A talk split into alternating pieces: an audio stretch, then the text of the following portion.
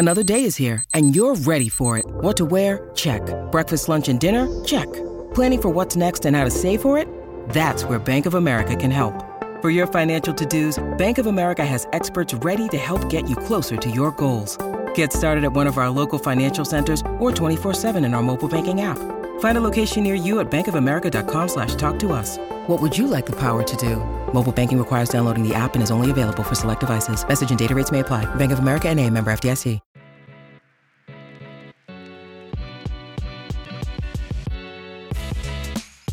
Hi, everyone. Welcome to Storytime, where we talk about all things real estate. I'm your host, Saad Munir. Today's topic is a bit of a controversial one, some would say at least buyer agency agreements. I say controversial because I know some folks in the industry who swear by them, including agents who will not work with a client unless they sign one, and others who absolutely hate them, including some attorneys I've spoken to on the topic. Now, what is a buyer agency agreement? Every state has them. There are 14 states that actually require them, but a buyer agency agreement is a legal contract presented to a potential client, in this case, a buyer of real estate, with the intent of establishing terms and conditions of an agency relationship. That is, the agent representing the buyer.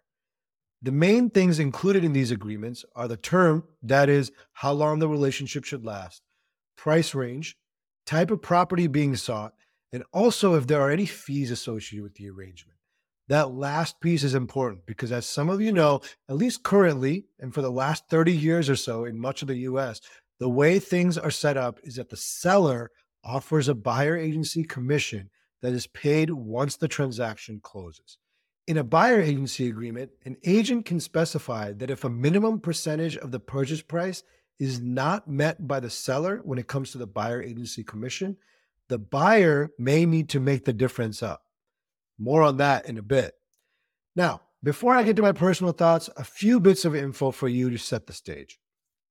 First, according to NAR, or the National Association of Realtors, uh, from their 2023 profile of home buyers and sellers, 89% of buyers this year have used a real estate agent to purchase their home. Of those buyers, 91% signed a buyer agency agreement. That number is actually 92% in Massachusetts. So buyer agency agreements are even more heavily used in Massachusetts compared to the rest of the country, even though they are not required here. Massachusetts is not one of those 14 states that requires a buyer agency agreement. The most common type of buyer agency agreement is the exclusive right to represent agreement, which gives the buyer's agent the exclusive right to represent the buyer in their home search for that term. And the typical term of a buyer agency agreement is 90 days. I've seen longer, shorter, etc. So let's take a quick break to address a couple of listener questions and then dive into my thoughts on buyer agency agreements. Hey everyone, Saad here from Storytime. I hope you're enjoying all the talk about real estate. I absolutely love it, and I have been having a ton of fun putting these together for you. If you're liking what you're hearing, or even if you've learned something new, one thing that would be super helpful is if you would leave a rating on Spotify and a review on Apple or wherever you get your podcast. It would mean a ton to us. It helps us reach more people and build a community of real estate enthusiasts. Also, if you have any real estate questions, I'd love to hear from you. Reach out to me through my Instagram handle. That's Saad Munir. I'm easily searchable, but S A A D M U N 1R. The I is a one. And I might even be able to answer your question in a future episode. Thanks again for tuning into Storytime. This podcast is sponsored by Ramp. Are you the decision maker in your company? Consider this. For the first time in decades, there's a better option for a corporate card and spend management platform. Meet Ramp, the only corporate card and spend management system designed to help you spend less money so you can make more. Most corporate credit cards offer points as incentives but those points amount to less than their worth in real cash value. Ramp's business cards offer you cash back, real money in your pocket. Plus, you control who spends what with each vendor. And Ramp's software collects and verifies receipts automatically, which means you'll stop wasteful spending and close your books in hours instead of days. Businesses that use Ramp add up to 5% to their bottom line the first year. If you're a decision maker, adding Ramp could be one of the best decisions you've ever made. And now get $250 when you join Ramp for free. Just go to ramp.com slash easy. Ramp.com slash easy. R-A-M-P.com slash easy. Cards issued by Sutton Bank and Celtic Bank members FDIC terms and conditions apply.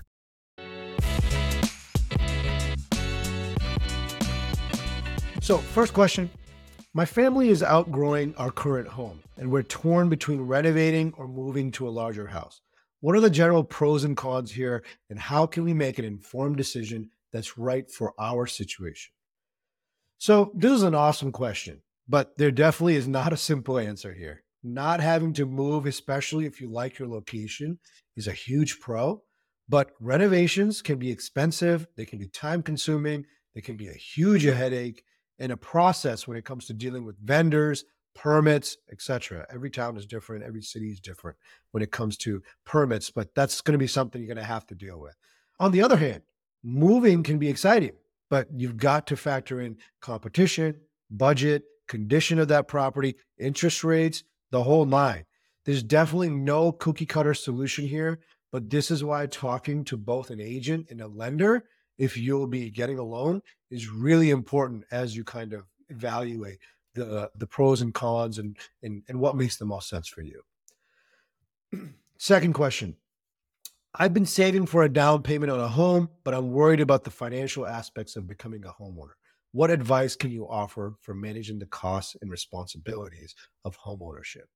I'd say treat homeownership like like a business. Um, you need to track your expenses. You need to do a budget. You need to know what are the fixed versus the variable expenses, um, all the costs. There are a lot of first time home buyer and homeowner classes. Uh, take one, take a couple, uh, and speak to other homeowners you know and trust. They can give you a lot of insight. Um, basically, just have a plan. It's not the type of thing you should fly by the seat of your pants on. Have an emergency fund you can tap into if needed. Understand how insurance works in the area you're interested in. Literally, every state is different, every location is different. Uh, what the taxes look like, that's something that a lot of people forget about. Property tax is very real, and it's something that needs to be factored into your equation. Have a list of trusted vendors you can call on for various things HVAC, electrician, plumber, you know, mold remediation, a roofer, lots of different things. These are helpful contacts to have when you need them, uh, or or just to get kind of get their input on certain things. And if you don't have that list, you definitely know someone who does. So ask around, ask other homeowners, talk to your agent. They'll all be able to help you. Know what your monthly inflows and outflows are, and at least semi regularly know what the appreciation is looking like, because that is the biggest component to your building wealth. This is your biggest purchase ever and likely your largest asset. You won't be able to plan for everything, but at least having a plan that you can adjust down the line if and when needed puts you way ahead and it's going to make you a lot more comfortable. So, hopefully, that answers your question. Now, let's get back to our topic for today buyer agency agreements. Okay, so how do I feel about them?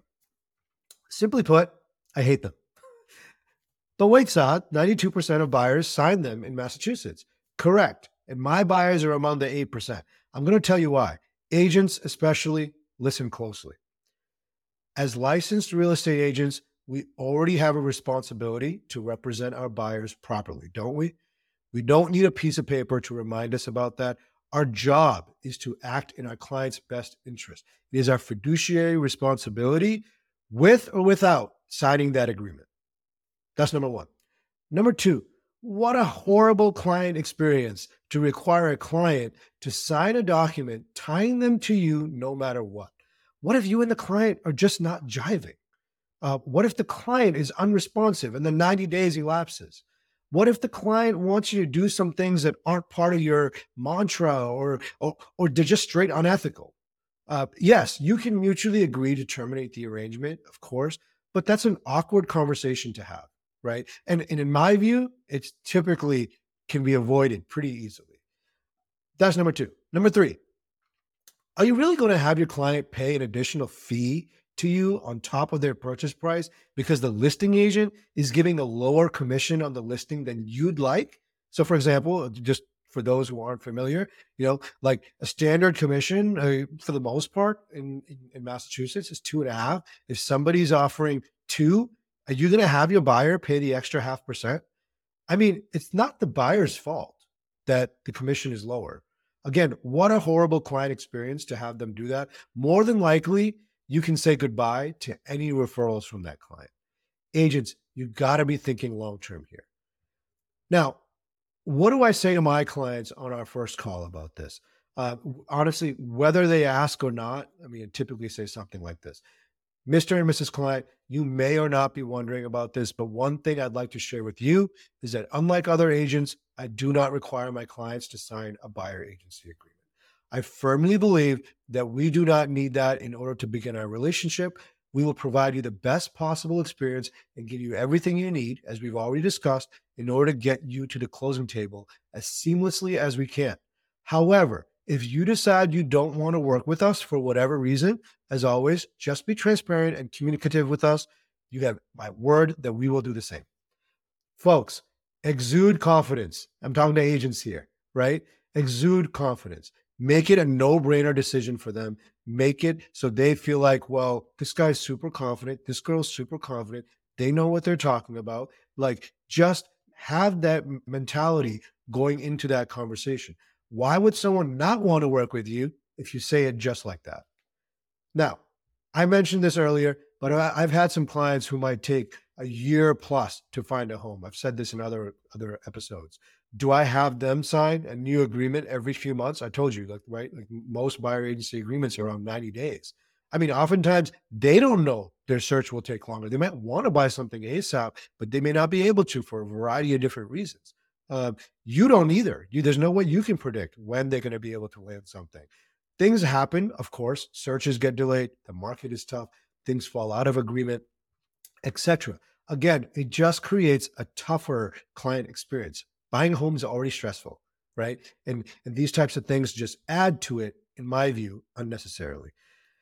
Now, I don't have any stats or data to support this next point, but my guess is the likelihood of getting a single referral from a client that signed a buyer agency agreement would be far lower than if that same client didn't sign one, all else equal.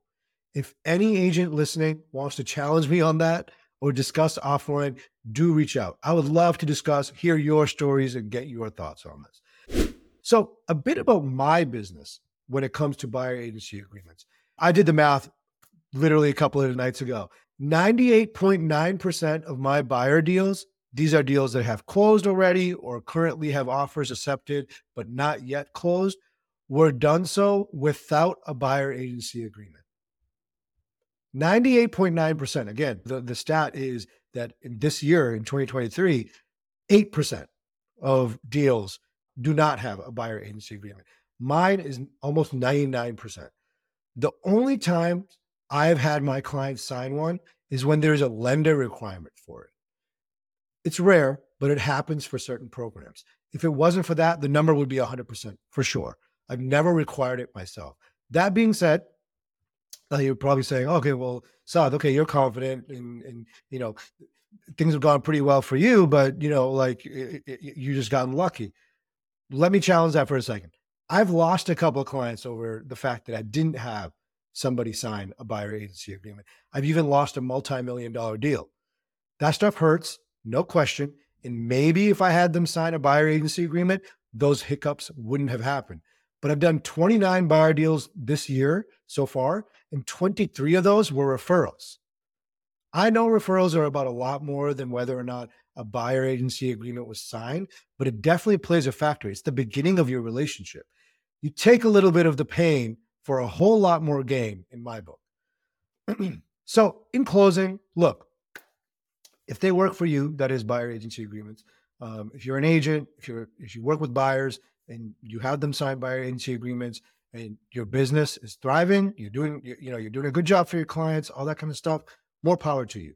I'm not telling you to fix something that's not broken, but what I am saying is client experience comes before everything else a great client experience is is great for the client and it's great for your business. I promise you that. Like I just said, not having your clients sign a buyer agency agreement is not a silver bullet, but it's one of the first things you have a new buyer client do, right? All I'm saying is try and start the relationship on the right foot. just my humble opinion here. There are far more pros that come out of not making them part of your process than there are cons. It's hard being a buyer agent. Don't make it harder, is my point.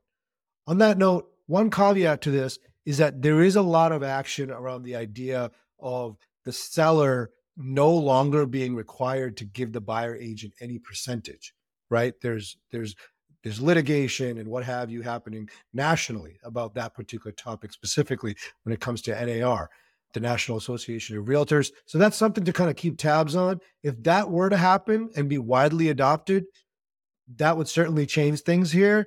But at least for now, a couple things to keep in mind. Any any ramifications from that could take a while. And two, it's a topic for another day. So I'll definitely cover it at some point and we can talk about it offline as well. Um, and I will say this too to buyers out there. If your agent is asking you to review and sign a buyer agency agreement, just make sure you read through the whole thing.